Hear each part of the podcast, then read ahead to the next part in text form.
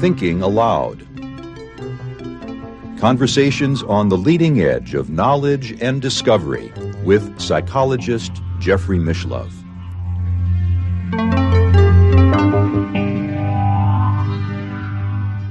Hello and welcome. I'm Emmy Vadnais, co-host with Jeffrey Mishlove. Our topic today is science and consciousness. My guest is Edi Bilimoria, who is a consultant engineer who has been a project manager and head of design for major projects such as the Channel Tunnel, sometimes known as the Chunnel, and London Underground Systems. He has also worked in environmental engineering and management for several Royal Navy projects, including the Queen Elizabeth aircraft carrier and the River class offshore patrol vessels. He is chairman of the Theosophical World Trust for Education and Research and a trustee of the Scientific and Medical Network.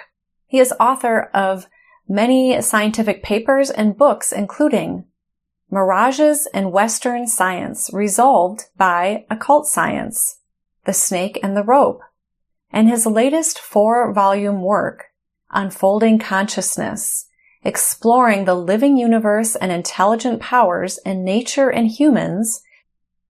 Today we'll be exploring his first volume, A Panoramic Survey, Science Contrasted with the Perennial Philosophy on Consciousness in Man. Edi is located in Godalming, which is south of London, England. Now I'll switch over to the internet video. Welcome, Edi. It is such a joy to have you with us today. Thank you so much, Emmy. It's my pleasure and equal joy and delight to be conversing with you. And I had a quick look at the book you kindly sent me.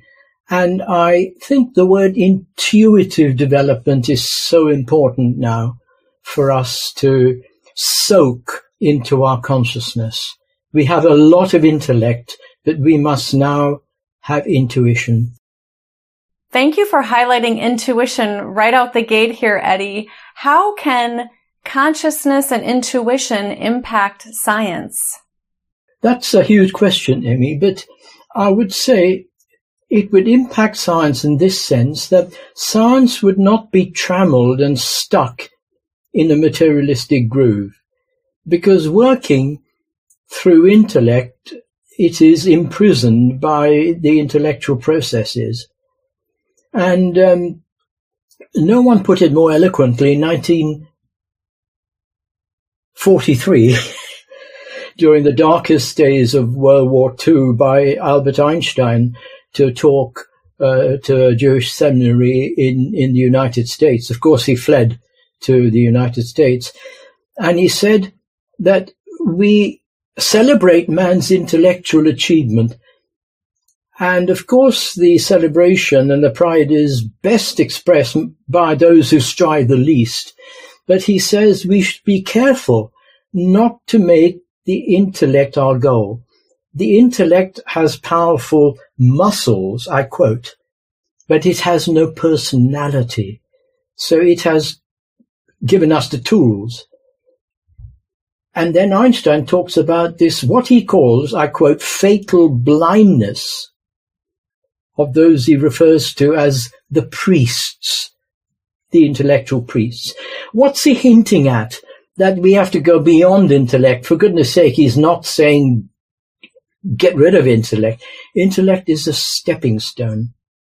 It's with the mind, concept with the mind, but with percept through the mind, we touch direct knowing, which is intuition. And intuition is the hard-won child of intellect. Let's make no bones about that.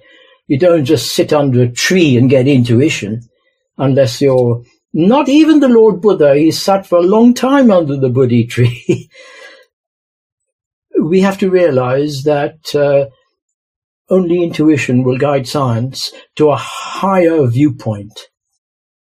For those listening to our conversation, we're talking about science and consciousness, but what we're talking about really can touch everyone's life.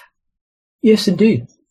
It can touch everyone because science is not something that's limited to scientists.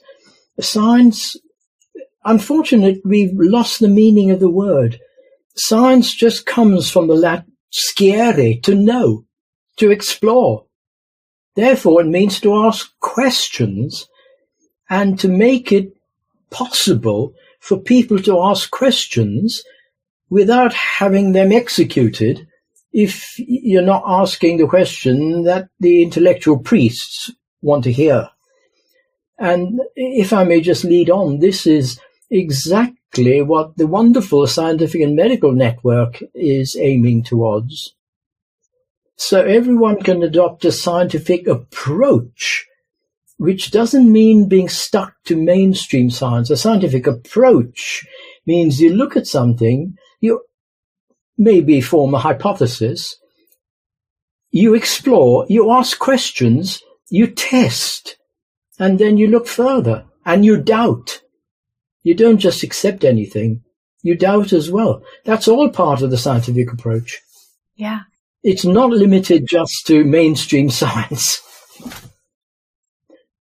So there is a science of yoga. There is a science of love. There is a science of everything. There are many ways of knowing. There are indeed, and the heart is sadly neglected.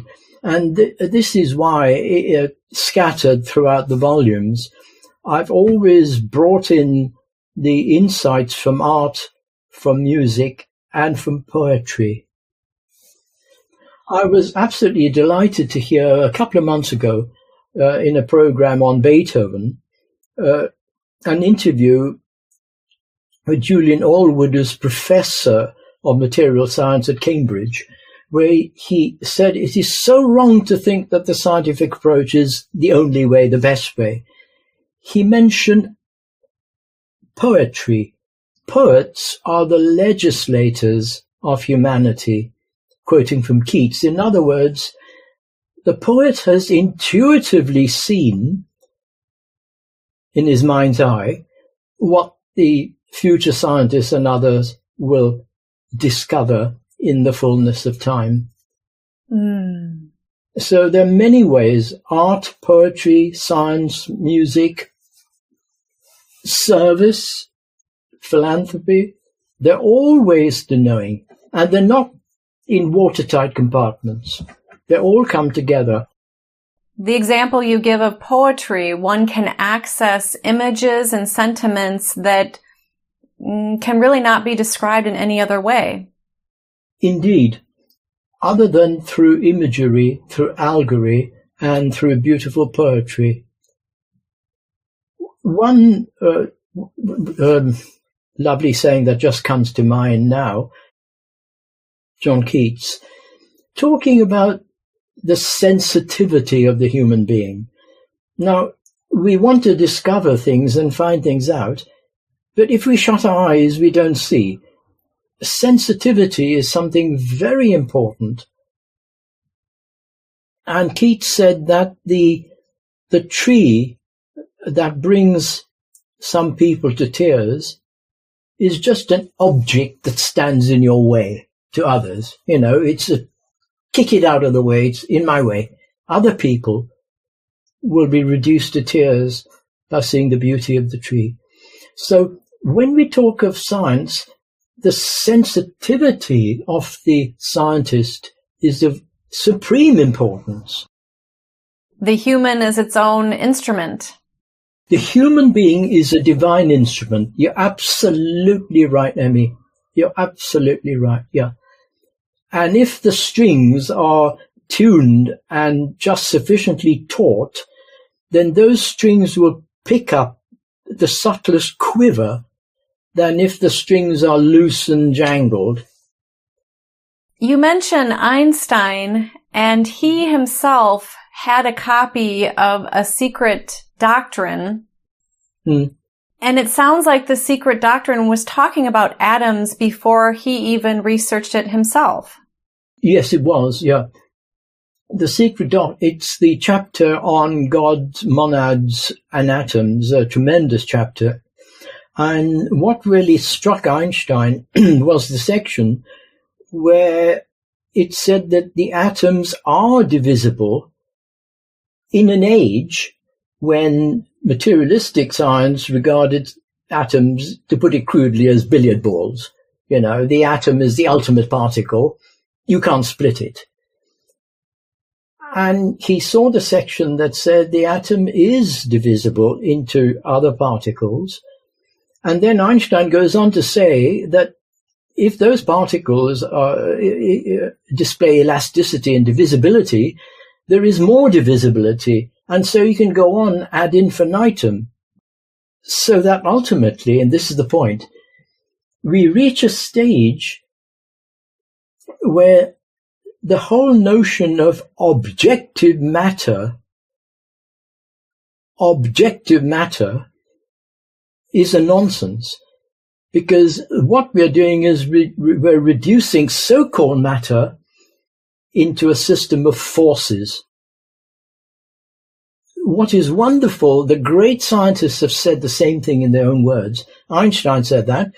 Max Planck, the great founder of uh, quantum physics in 1900, he said that, I quote almost, paraphrase, he said, as the most hard-headed man of science, Max Planck says, I can tell you there's no such thing as matter. Ultimately, all matter is a system of forces. Mm-hmm. Behind that, he goes on to say, we have to assume an intelligence, a mind. Arthur Eddington said the same thing. The, the so-called stuff of the universe is mind stuff. And by stuff, I don't mean physical matter. I mean mind. Mm-hmm. The tragedy is, I mean, the greatest of scientists have said this, but mainstream science prefers to ignore it. That's never been any different. In any age, you have the clash between those who want to hang on to status quo in the church, in religion, in philosophy, and those who want to move it on. And the hangers on have their uses, of course. if the universe is mind stuff, then it holds that you're saying that consciousness is fundamental and that really everything we experience is created out of consciousness? Right. I wouldn't say created out of, but is an expression of. That consciousness does not express in matter, it expresses as matter. So, crude example, H2O expresses as ice. You can touch it, as water, yes, you can touch it. Steam, superheated steam, you can't see it. It's still H2O. So in this sense, consciousness is the very ground of our being. It is the primary element. And as Schrodinger said, it, it, you cannot divide it. It is undivided because it's the ultimate element. And you can't define consciousness because you know, that's the natural question. How do you define it? When you define something, you always have to bring in something else. So typically, if you define what we were taught first thing physics in school, distance equals speed times time. That's what distance is. So you're always bringing in at least two other quantities. What is speed? You have to define it in terms of distance and time. What is time? You have to define it. You can't define consciousness, but if you now take a journey, Emmy, from where you are in Minnesota, yes? Yes. If you take a journey to, from Minnesota to Godalming, where I am now in England, can you define the journey? No. You can describe the journey. How do you define a journey? You describe it. But even more, than describing it, you experience. And the description is only the verbal concept of the experience. So consciousness is a journey we experience and words to conceptualize are very limited. That's why the great poets have put it in their beautiful poetry. The other point, just to close this one out, well, it's never ending, of course, but just now, um, here is a, a beautiful paperweight I got from Australia, if you can see it. It's an object. You can put an object in a box. You can't put a phenomenon in a box. A rainbow is a phenomenon. It's not an object. It's a phenomenon created by the laws of light and the internal neurological processes in the eyes. If I go up uh, in a hot air balloon, well, I'd disintegrate the balloon with hot air. But anyway, if I touch a rainbow, I'm not touching a rainbow. I'm touching water droplets. You can't put a rainbow in a box. So you can't put consciousness in a box. But we can experience it in terms of all the qualities of con- uh, that we um, associate with consciousness, awareness, um, generosity, kindness, the other side of it, of course, cruelty, selfishness, all the qualities, all the various spectrum colors of consciousness. Why do you think there are scientists who are so resistant to these concepts? Emmy, I've always asked myself, why does prejudice stick? I would really say this to you, that if you want the finest glue in the world, I don't know in, in America if you have a glue called araldite, you know, you have a hardener and a thing. Anyway, it's the strongest, well, it's a strong resin glue. Concrete. There is a glue even harder than concrete, and that's known as prejudice. it's incredible how prejudice sticks. Signed, why? Now, one, the many reasons, the historical reasons for materialism in the 19th century, there was an explosion in scientific uh, discovery, wonderful. Scientific development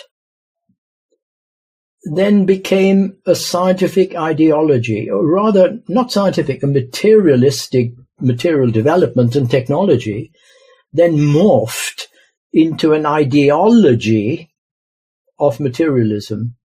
So because of the spectacular success of materialism. And I'm not knocking materialism. No one in their right frame of mind should.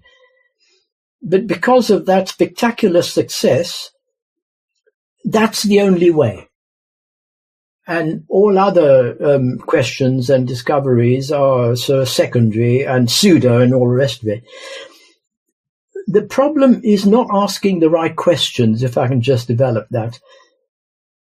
Why scientists are so resistant, I would encourage them to ask the right questions. Every day, including today, I go running around my local lake. It's not my lake, uh, unfortunately. It's a beautiful fishing lake, and there's a beautiful playground. And I love to watch the little children on the slide and the um, zip line. Now, just assume that assume a child comes down the slide and too fast and knocks its tooth out. Perfectly imaginable. So you call the slide manufacturer because the slide was at too steep an angle. So the child came down fast.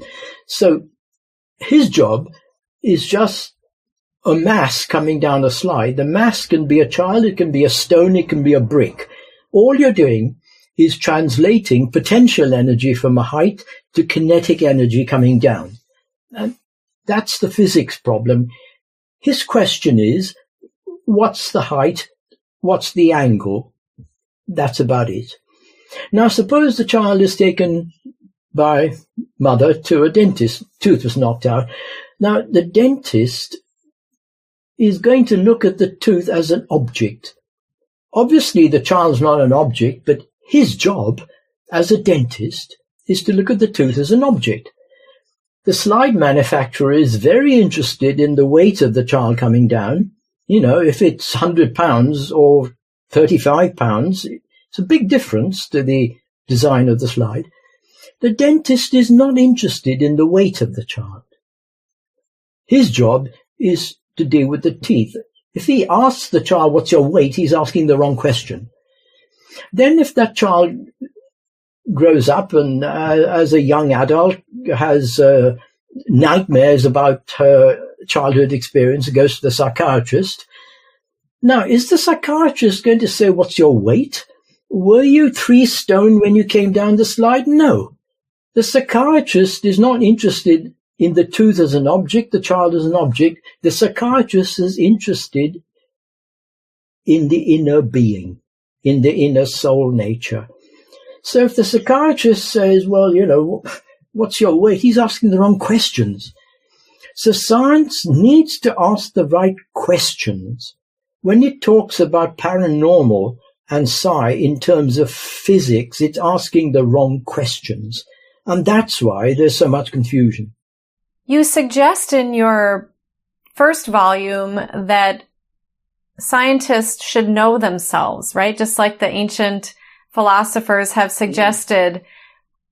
And do you think that, well, first, why do you think it's so important for scientists to know themselves?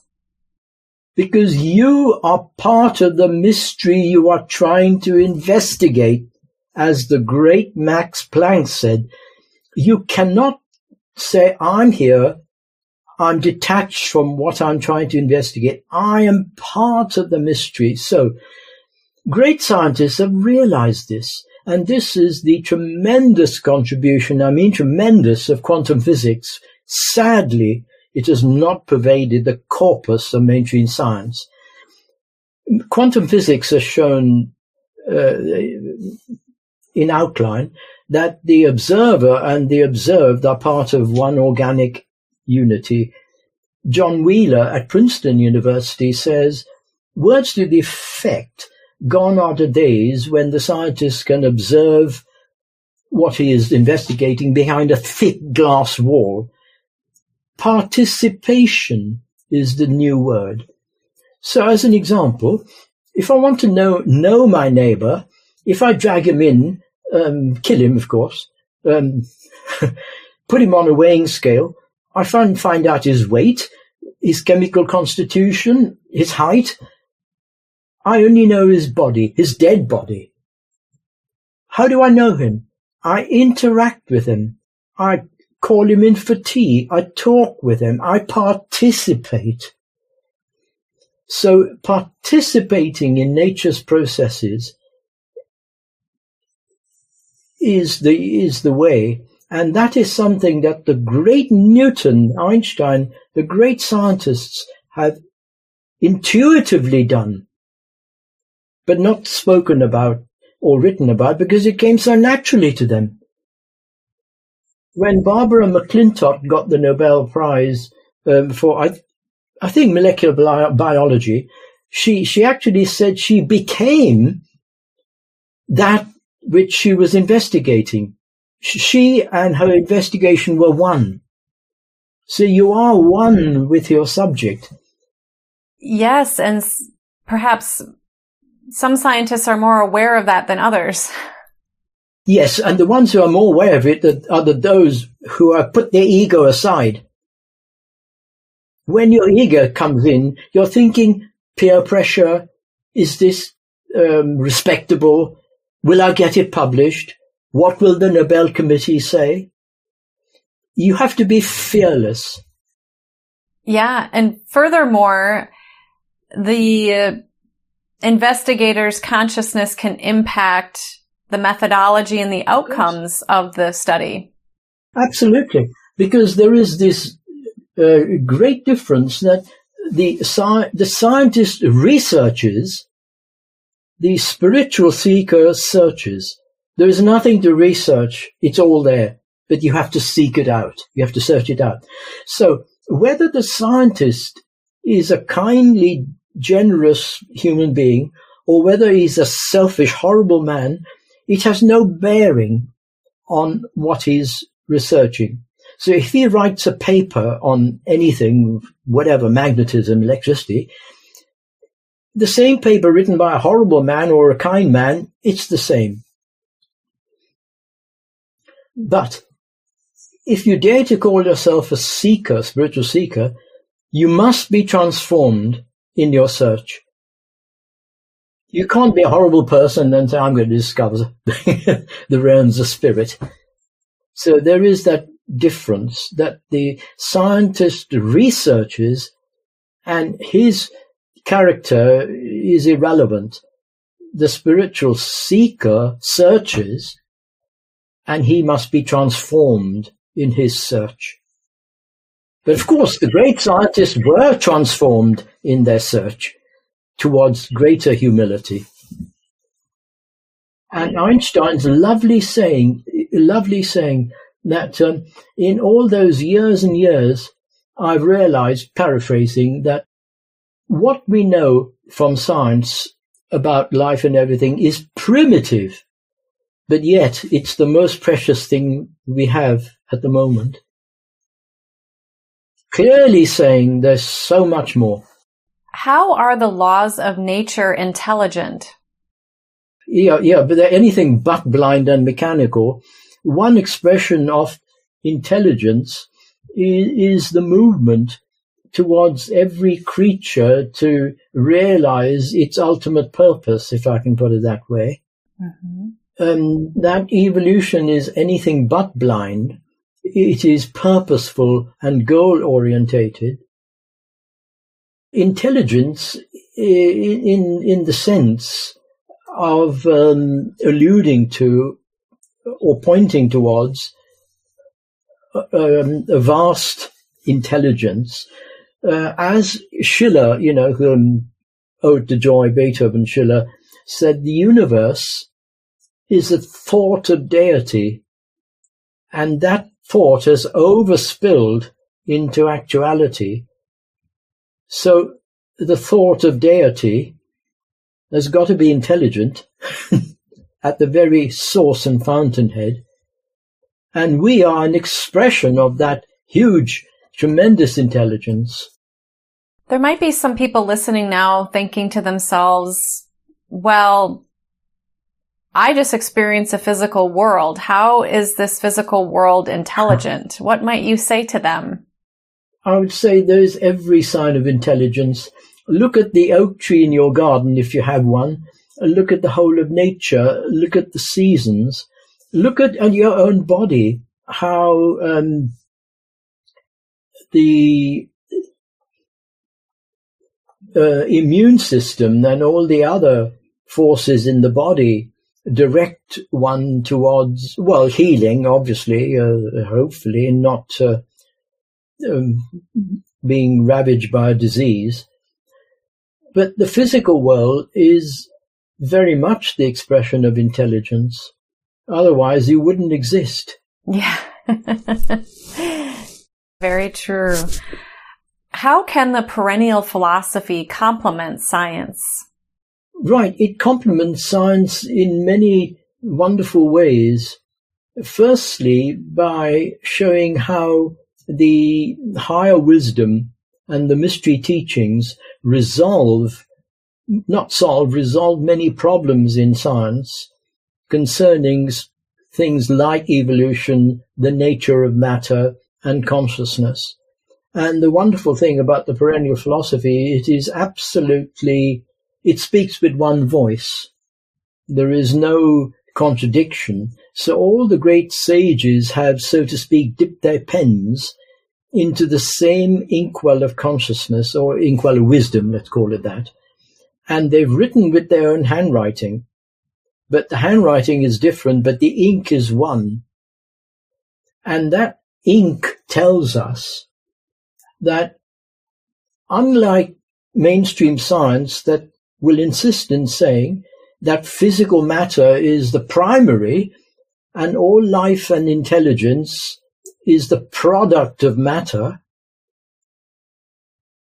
The perennial philosophy from any age and any culture will show and demonstrate that actually what is primary is consciousness and matter is really the involution, the coming down of consciousness in various states of itself until it touches uh, physicality. Artificial intelligence, um, dare I say, it's the most insidious thing around. It is something that even uh, Stephen Hawking pointed out. Well, look, anything can be used and abused. Mm-hmm. I attended a conference on um, corneal um, surgery uh, a couple of months ago. And artificial intelligence is used in a wonderful way because if you take hundreds and hundreds of photographs of the cornea during various stages uh, of uh, procedures, you can't have someone looking at a thousand photographs. You know, it's going to take a year. So artificial intelligence is wonderful. It's sifting through all the various photographs and all the various data to come up with something that is meaningful. But when artificial intelligence is used, obviously for nefarious purposes uh, and uh, for warfare and um, as a substitute for human intelligence, uh, I see that is incredibly insidious. Mm-hmm. And it's very, it is always artificial.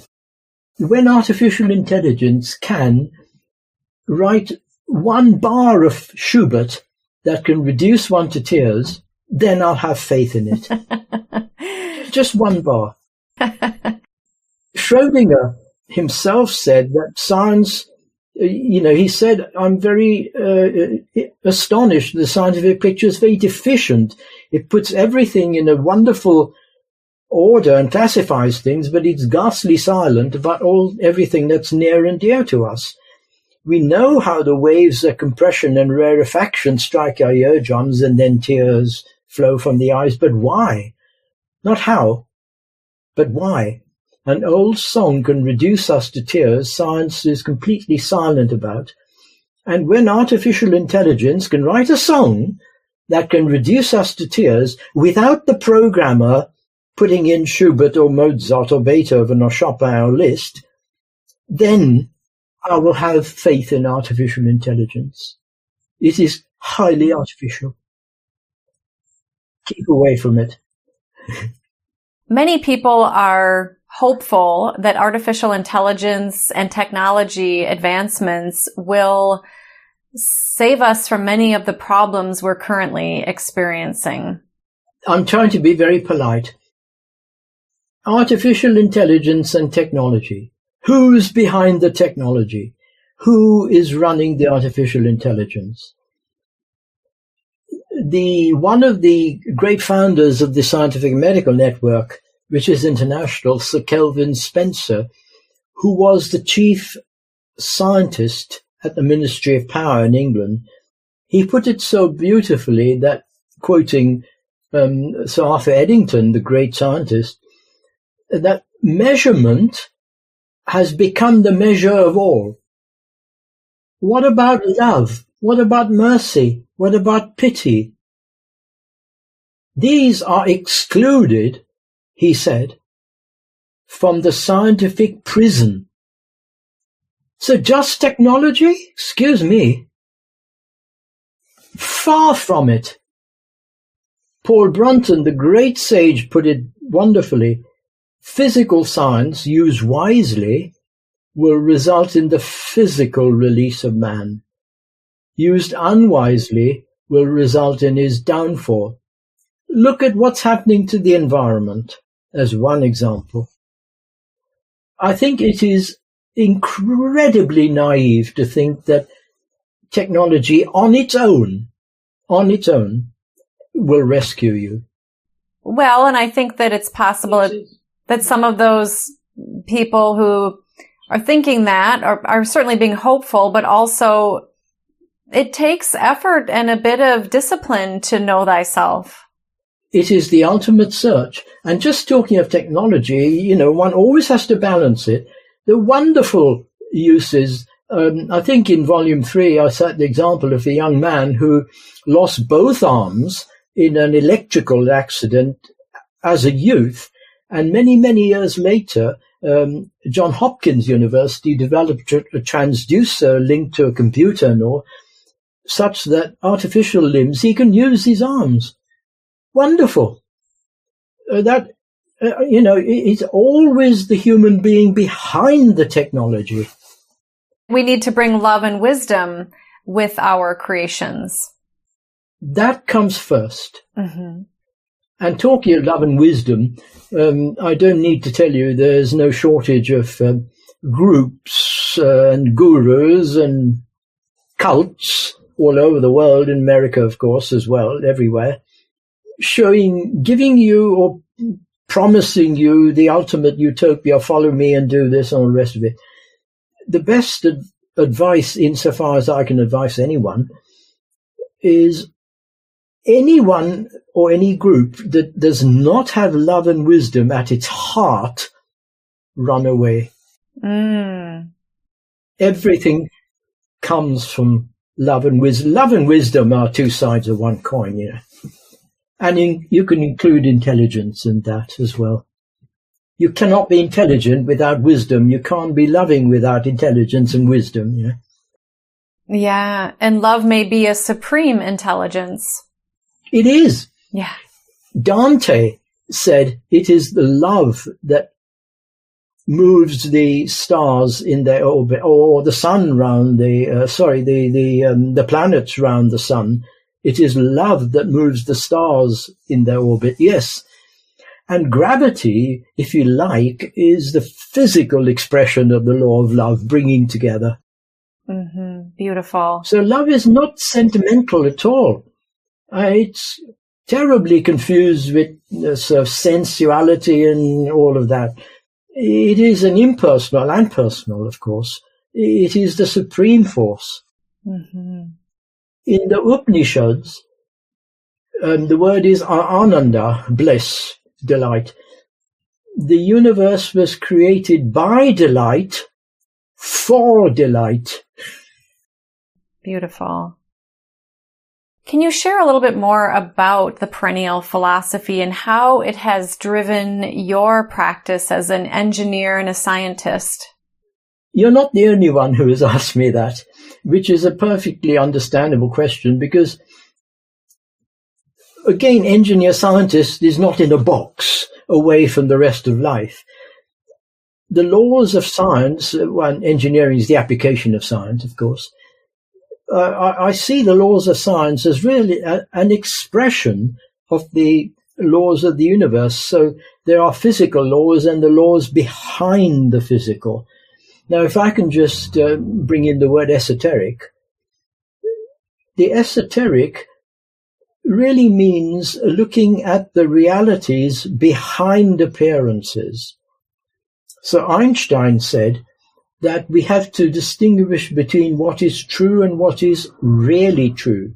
So something that deals with appearances may be true, but something that deals with realities behind appearances is really true.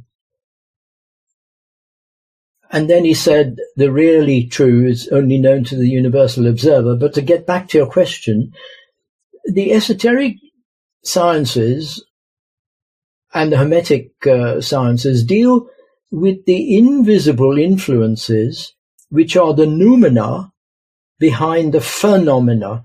The noumena means to breathe out the causes, the invisible causes and influences behind the external phenomena breathing out.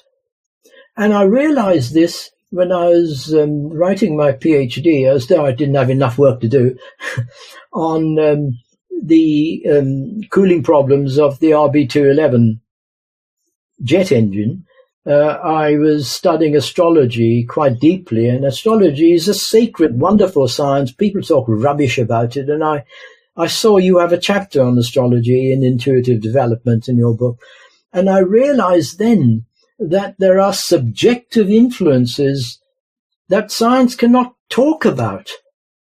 So what science and engineering, my work in science and engineering has done is provided the critical thinking, the organization, and the marshalling of thought, which is necessary in dealing with subjects that are far subtler and can easily spin out of control.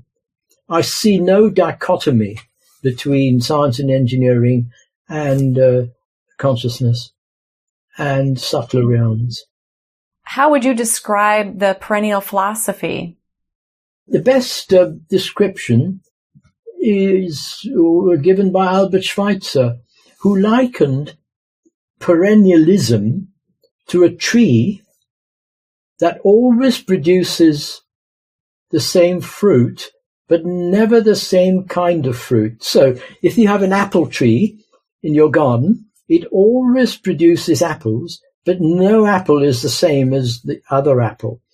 Meaning that the central wisdom, the perennial philosophy, has always got to be updated in terms of the age we are living in and with full cognizance and recognition of the scientific developments that are taking place to corroborate the um, the ancient wisdom.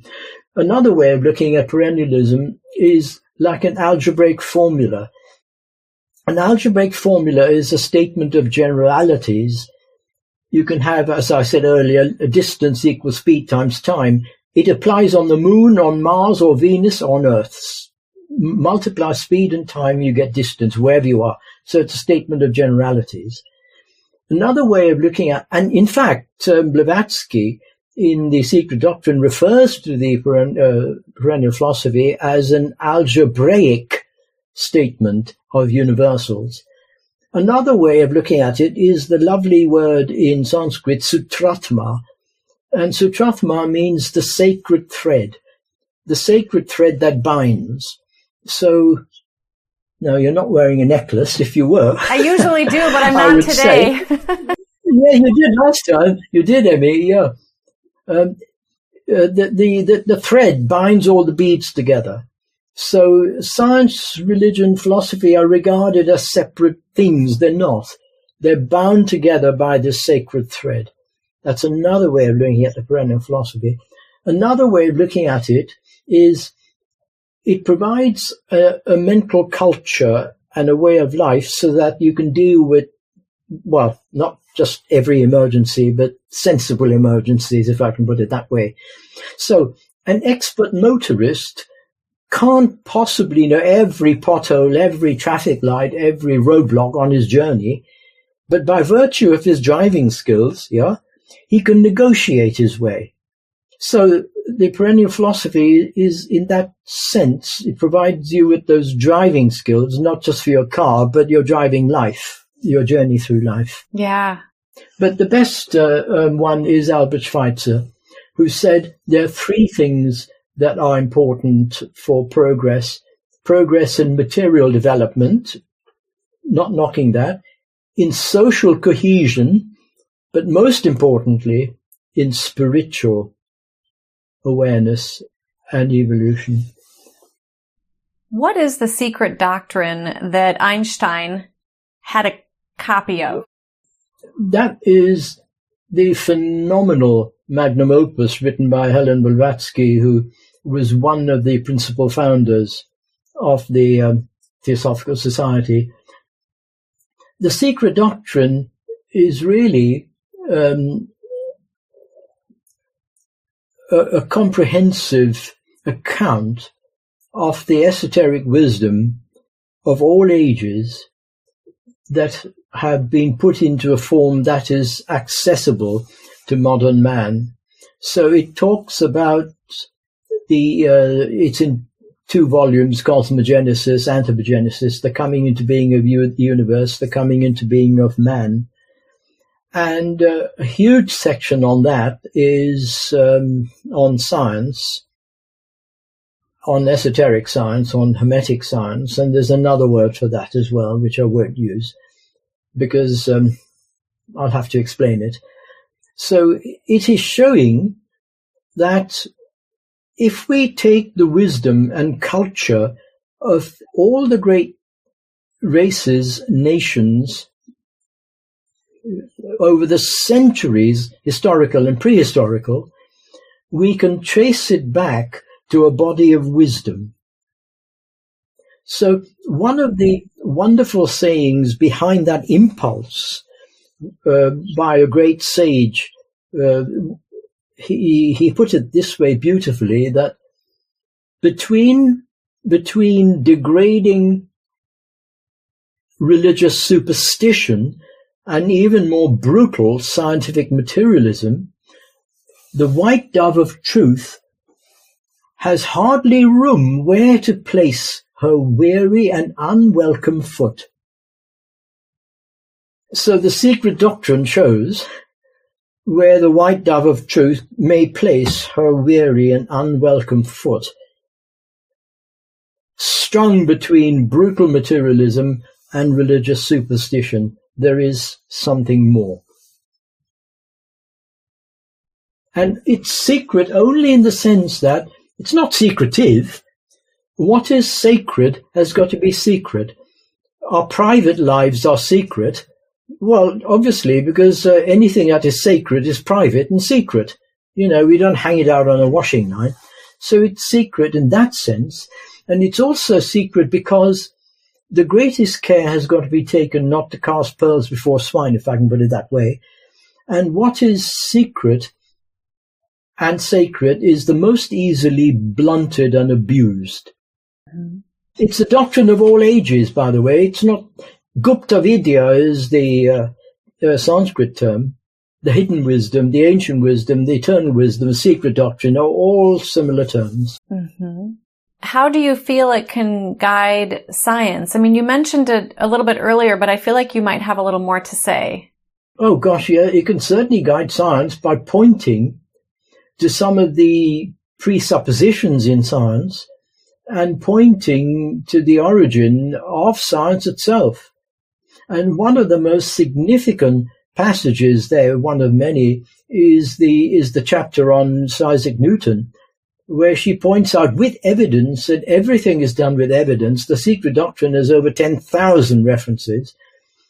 That the the common idea that Newton preached a mechanical universe is nonsense. This was a later aberration of the post-Newtonian scientists who were so taken up with Newton that Newton was one of the most deeply religious uh, men, which is now becoming to know well known.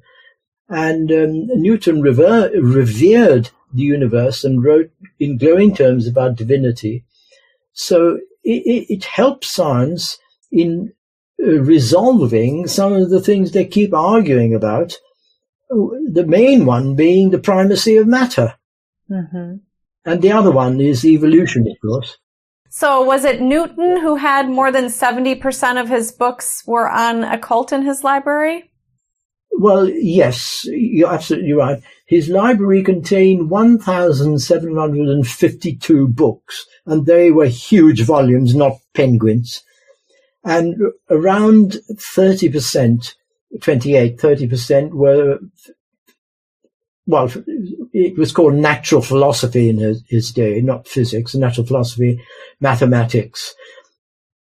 The rest were mainly alchemy, theology, and a tremendous amount on all the other things he uh, researched geology, education, literature.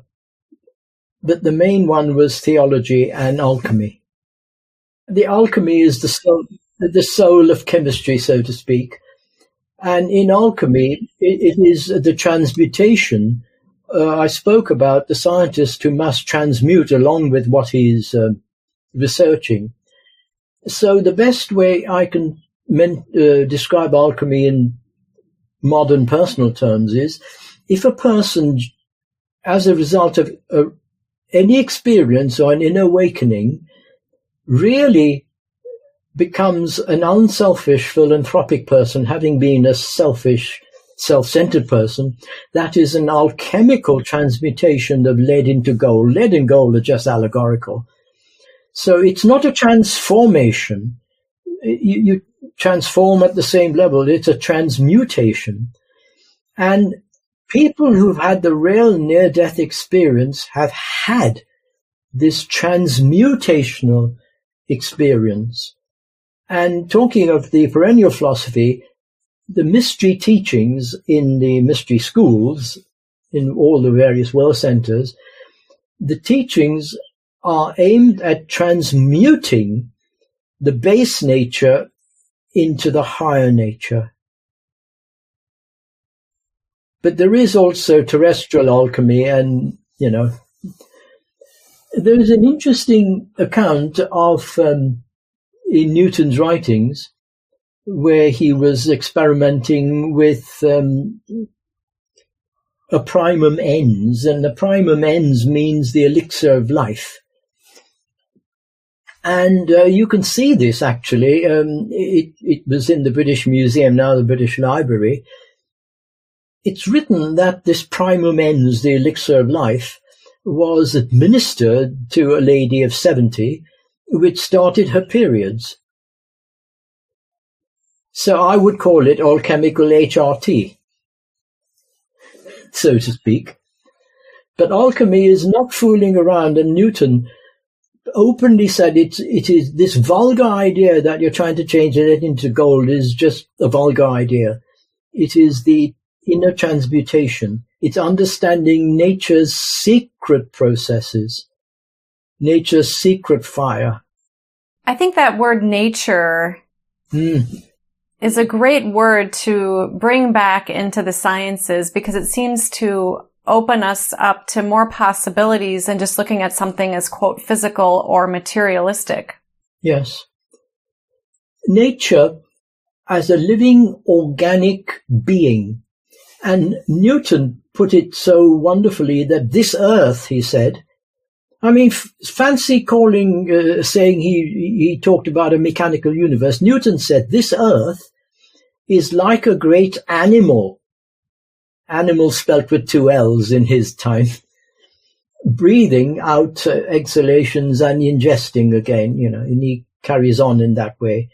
That's in his letter to Henry Oldenburg, the secretary of the Royal Society. So uh, this is um, uh, his way of talking about the Gaia principle. Nature is an organic being. It has its life. It has its cycles. It's not an object to be raped and plundered. Yeah, absolutely. And we are part of nature, and the sooner we realize that, the better. Yes, and we are also animals. We think we're separate from animals. We are that. We have that aspect, most certainly, yes, yes. But not only. In what ways do you think that science could benefit from what you're sharing in your truly magnum opus volume of works? Well, my first book was really called Problems in Science, resolved by occult science, to show how science could benefit some of these. It's not just a, a theoretical exercise in um, trying to solve problems. It could benefit. The first thing that comes to mind is that the Templeton Foundation have uh, are awarding a twenty million dollar prize on two cleverly designed experiments to find out how the brain generates consciousness. So if science understood that we don't think with our brains, we think through our brains, that 20 million would be far better spent um, in better ways. Then this frenetic search for extraterrestrial life. Once science understands that everything is life, in different stages of being and becoming. As Rumi put it beautifully, the, the great Sufi, that I slept in the stone I awoke in the vegetable, I dreamt in the animal, and I awoke in the man. In other words, evolution is a process of consciousness seeking ever more refined and complex uh, matter to express itself. So instead of looking for extraterrestrial life, science would say there is nothing but life. And it is incredibly arrogant to think that the only life we call life is what we can see with our highly limited senses. So NASA, NASA's definition of life, and I've uh, put that at the front of volume three, uh, NASA's def- definition is a life uh, that conforms to the chemical periodic table, subject to Darwinian evolution, and only the life we know, earthly life. The esoteric science says we have no right to say that only what we can perceive with our limited physical senses is all there is to life, and the esoteric science is far more interested in the universals behind the particulars. So you know, sending probes to whatever to seek life out, that money could be much better spent, uh, spent by understanding what life is, not only on Earth, but everywhere. And by respecting all life, well, need I hardly say the benefits of respect would be.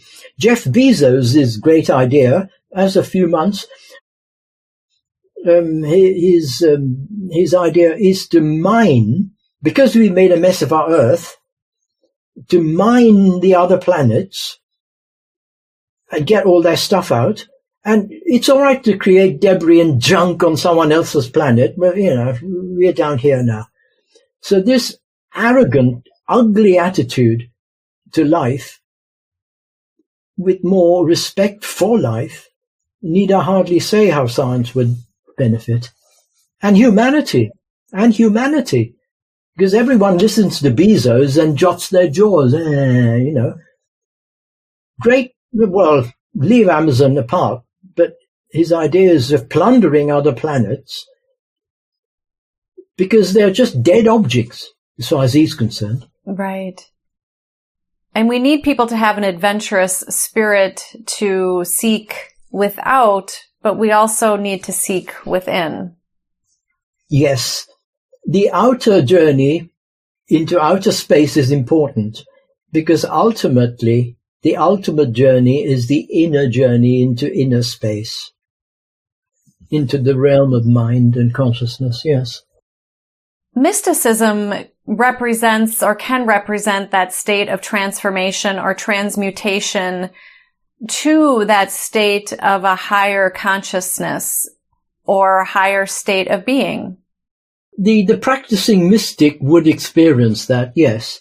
But um, associated with that, I would say mysticism is a universal feeling of union with nature, and especially the subtler and delicate aspects of nature. To use uh, a musical analogy, I think analogies always help. Um, a, a mystic, in terms of this analogy, is someone who has a great love for music. All music, not just sectarian approach, all music. Well, I mean, within limits, of course, Eastern music, Western music. But such a person may not be just happy with a love for music. Such a person may want to know the laws of music, more about the composition, the composers, the periods, the instruments.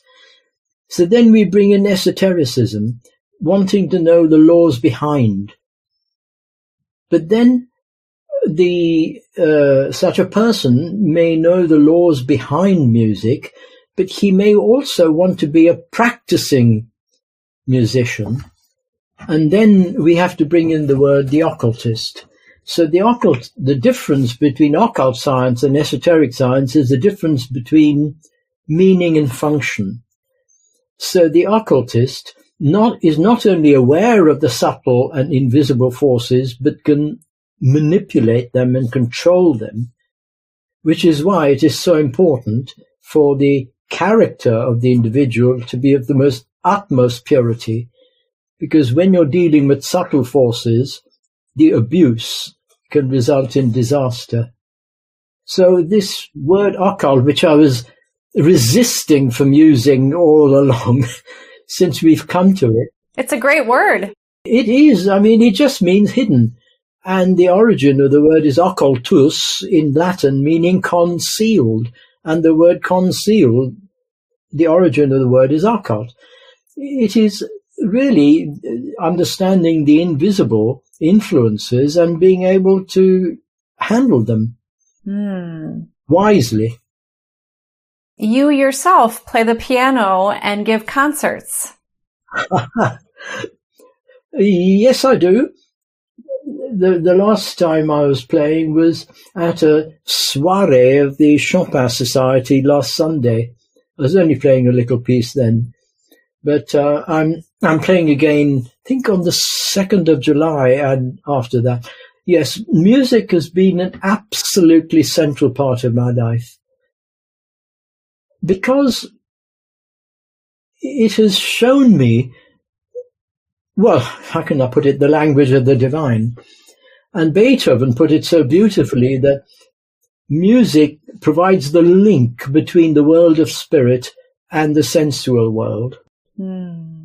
Music also is unspoken thought, that which cannot be put in words, but it is unexpressed in words thought. But the analogy of the orchestra, if I can just develop this theme, the orchestra is a wonderful metaphor, not an analogy, metaphor, for how science, religion, philosophy could all come together. Now, why do we fight? In an orchestra, the violinist doesn't fight with the trumpeter because they both are playing the same music different scores, one for the trumpet, one for the violin, but they don't bang each other's heads. Why? Because they experience the music. But if I describe the music, or someone described the music, they wouldn't experience the music. They wouldn't. They'd have a mental concept. And then fights come when we have mental concepts all the instruments realize that we are differently together. We're playing the same music, the same conductor, the same composer, the same divine source. So using the orchestra to talk about why religions fight, those who really experience or touch some aspect of divinity don't fight about it, they share their experience. But if you conceptualize it and turn it into a dogmatic theology, then you will fight about it. And science, as scientism, is almost a dogmatic theology. Scientism, not science, of course, scientism is the ideology that anything that can't be physically expressed in terms or, and in materialistic terms is not science and cut out all the dissenters. Yeah. So we've gone from orchestras to science to materialism, but it's all part of the same uh, thought process. What pieces are currently moving you the most and connecting you the most deeply with your nature? In music, you mean? Yes. I did send you a picture of my piano, didn't I? Behind, I've got the picture of the five saints Beethoven, Mozart, Schubert, Chopin, Liszt, and Mozart.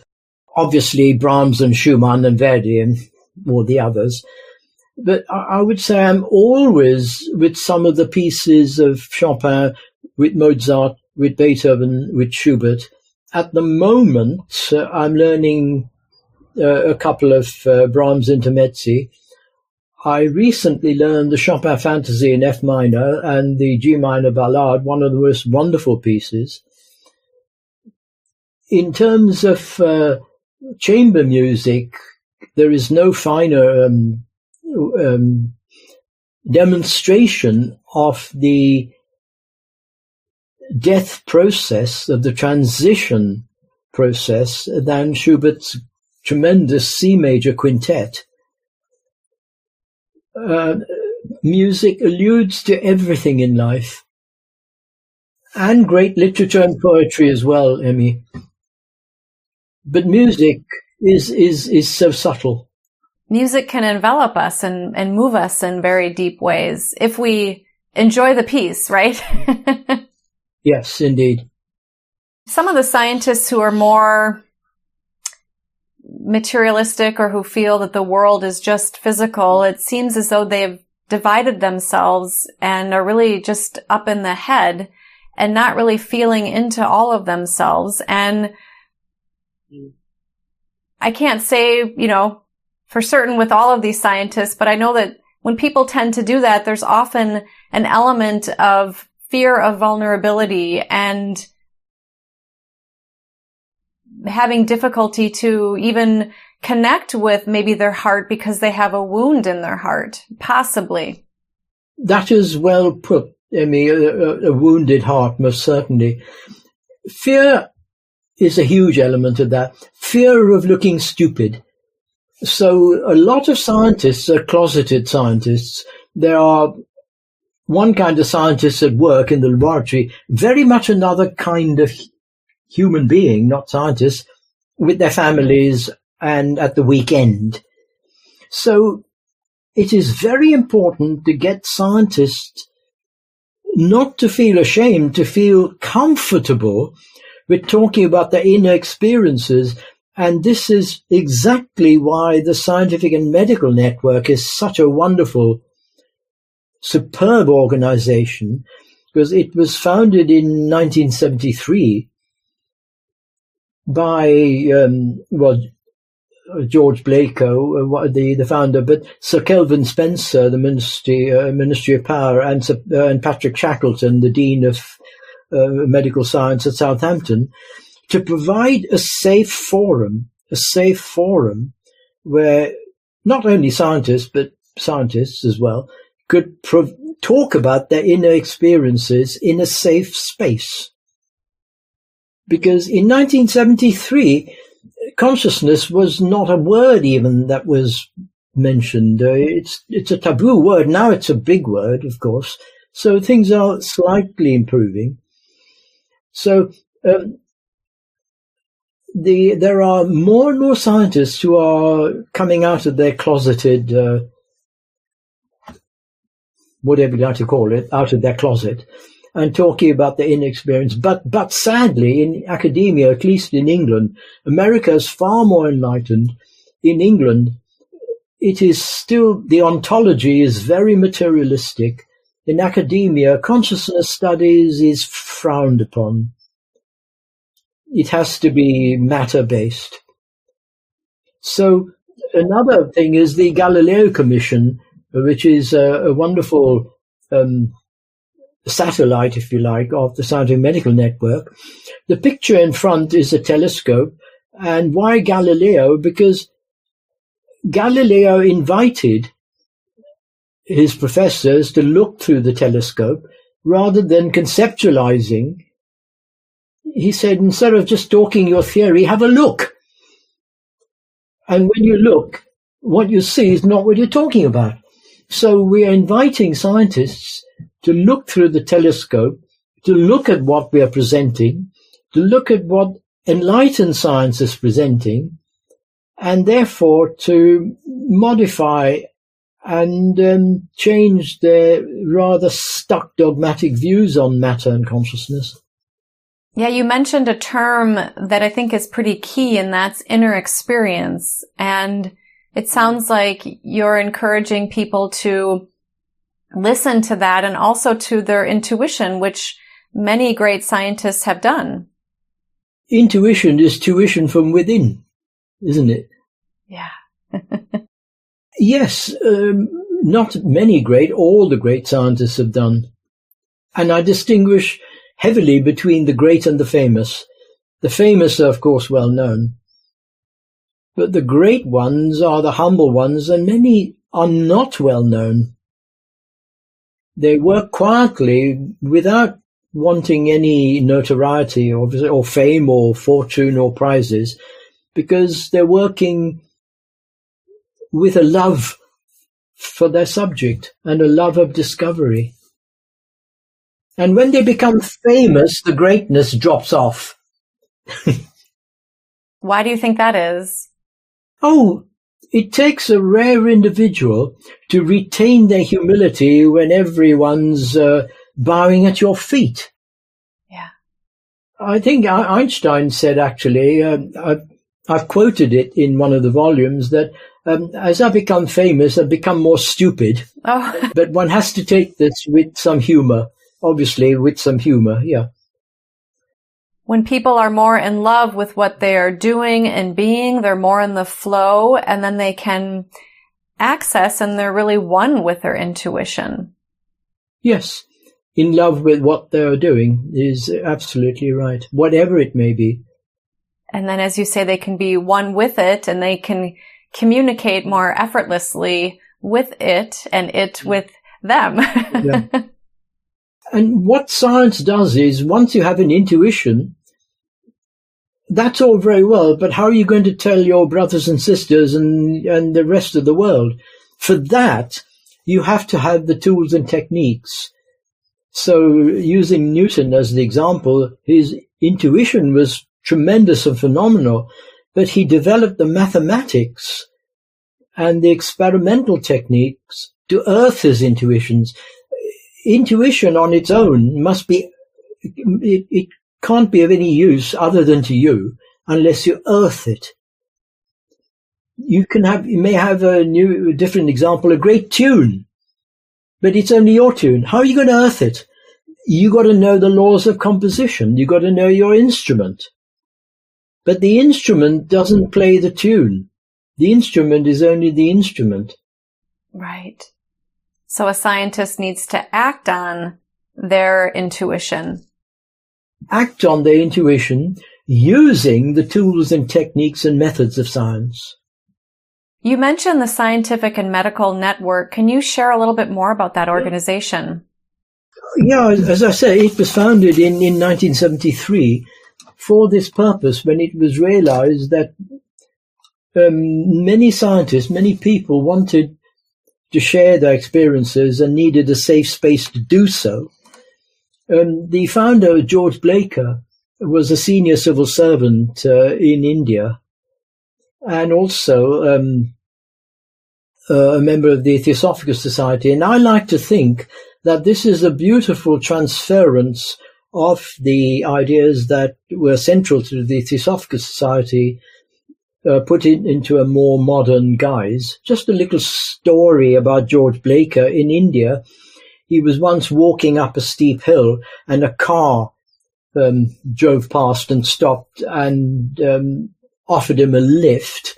And sitting next to George Blaker in the car was a Indian man and he tried to make conversation with him and he very politely didn't talk, just saluted. And then he realized he was told by the driver that was Mahatma Gandhi on one of his non-speaking days. so, yeah, George Blaker, Sir Kelvin Spencer, Patrick Shackleton, uh, um, Dean of uh, Medical Science at uh, Southampton, and Peter Leggett, who was a wonderful, great friend of mine, a fellow of Trinity College, and um, Vice Chancellor of Surrey University. So the the whole point is the network doesn't have a, a, guru or a doctrine, nor does the Theosophical Society, but it's very easy to make people into gurus. But the Scientific Medical Network does not have that. So um, the the whole aim of the uh, SMN, Scientific Medical Network, is to challenge the adequacy of scientific materialism as an exclusive, important word, exclusive explanation for everything that goes on around us, to provide this safe space and to encourage a respect for Earth and for each other, because you cannot do this without mutual respect. So the methodology is to be open to observation, rigorous and critical in approach, responsible for maintaining high ethics, and most importantly, sensitive to a plurality of views. I'll say that again. Sensitive to a plurality of views. Now, the second object of the Theosophical Society is to encourage the comparative study of science, religion, and philosophy, plurality of views, just stated in different language. I love that. So you're suggesting that there is a balance and harmony with the scientist's inner experience yeah. and the outer experience mm-hmm. and what we yeah. are currently not defining, but calling consciousness and the physical world. Yes. And that one isn't yes. exclusive, uh, without the other. And harmony is not sweet sounds. Again, uh, using music, harmony is dissonance and consonance coming together. It is the dissonance that drives the music forward. Dissonance does not mean discord. Uh, a chord that needs resolution, that drives the music on. Mozart wrote the Dissonance Quartet, one of his greatest quartets. So harmony is that coming together of dissonance and consonance, plurality of different views, not discord. And you know something, Emmy? I, I thought, I, I thought of inserting a cheekily another word into new thinking aloud. New thinking aloud, aloud, A-L-O-U-D. It's a play on words. Yeah. And here we we love a plurality of views and we're so grateful to have your view on science and consciousness. Your, your volume one that we've been discussing today is very rich and deep. And um, is there anything else you want to share today about science and consciousness and the first volume of your really beautiful, momentous work? The most important thing to realize is, or one of the many important things is no piano teacher can do the practicing for the pianist. No athletics coach can do the running for the athlete. No writer can do the thinking for the reader. It has to be a bit of a DIY, do it yourself job. So um, one has to work at it. But uh, the, the other point is always to be aware that, uh, I'm quoting here from the Light on the Path, that the soul of man, and by man I mean the individual, not male gender, the soul of man is a thing whose splendor and growth has no limits. And the only limits are what we put on ourselves. So regard, I would say to each person, regard what you've been given as a unique gift, and I mean unique, and that is like a bud and water that bud so that it flowers into beautiful petals. That is your life's mission, whatever those petals are for you. Or if you don't like flowers and you're a mining engineer, you've been given a rough diamond. Always polish that diamond so that it reflects the best possibility in you and never stop doing it. There is no limit.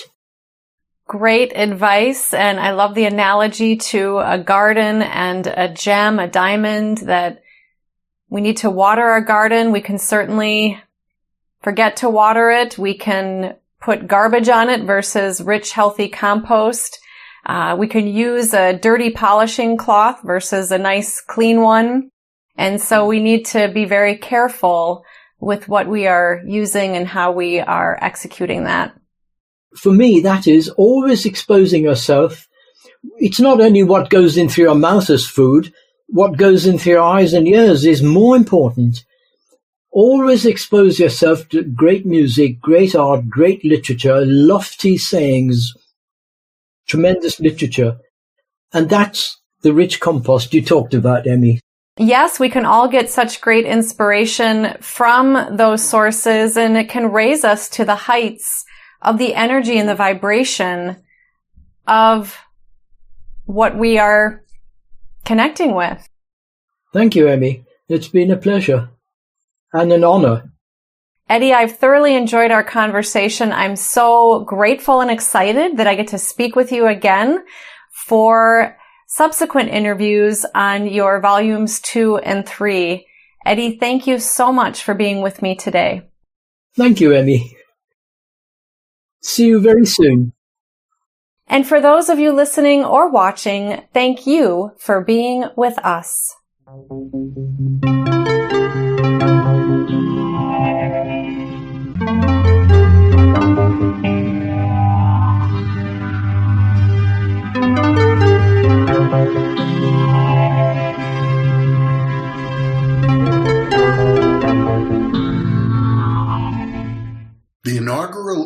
Of the New Thinking Allowed magazine was just released on March 1st.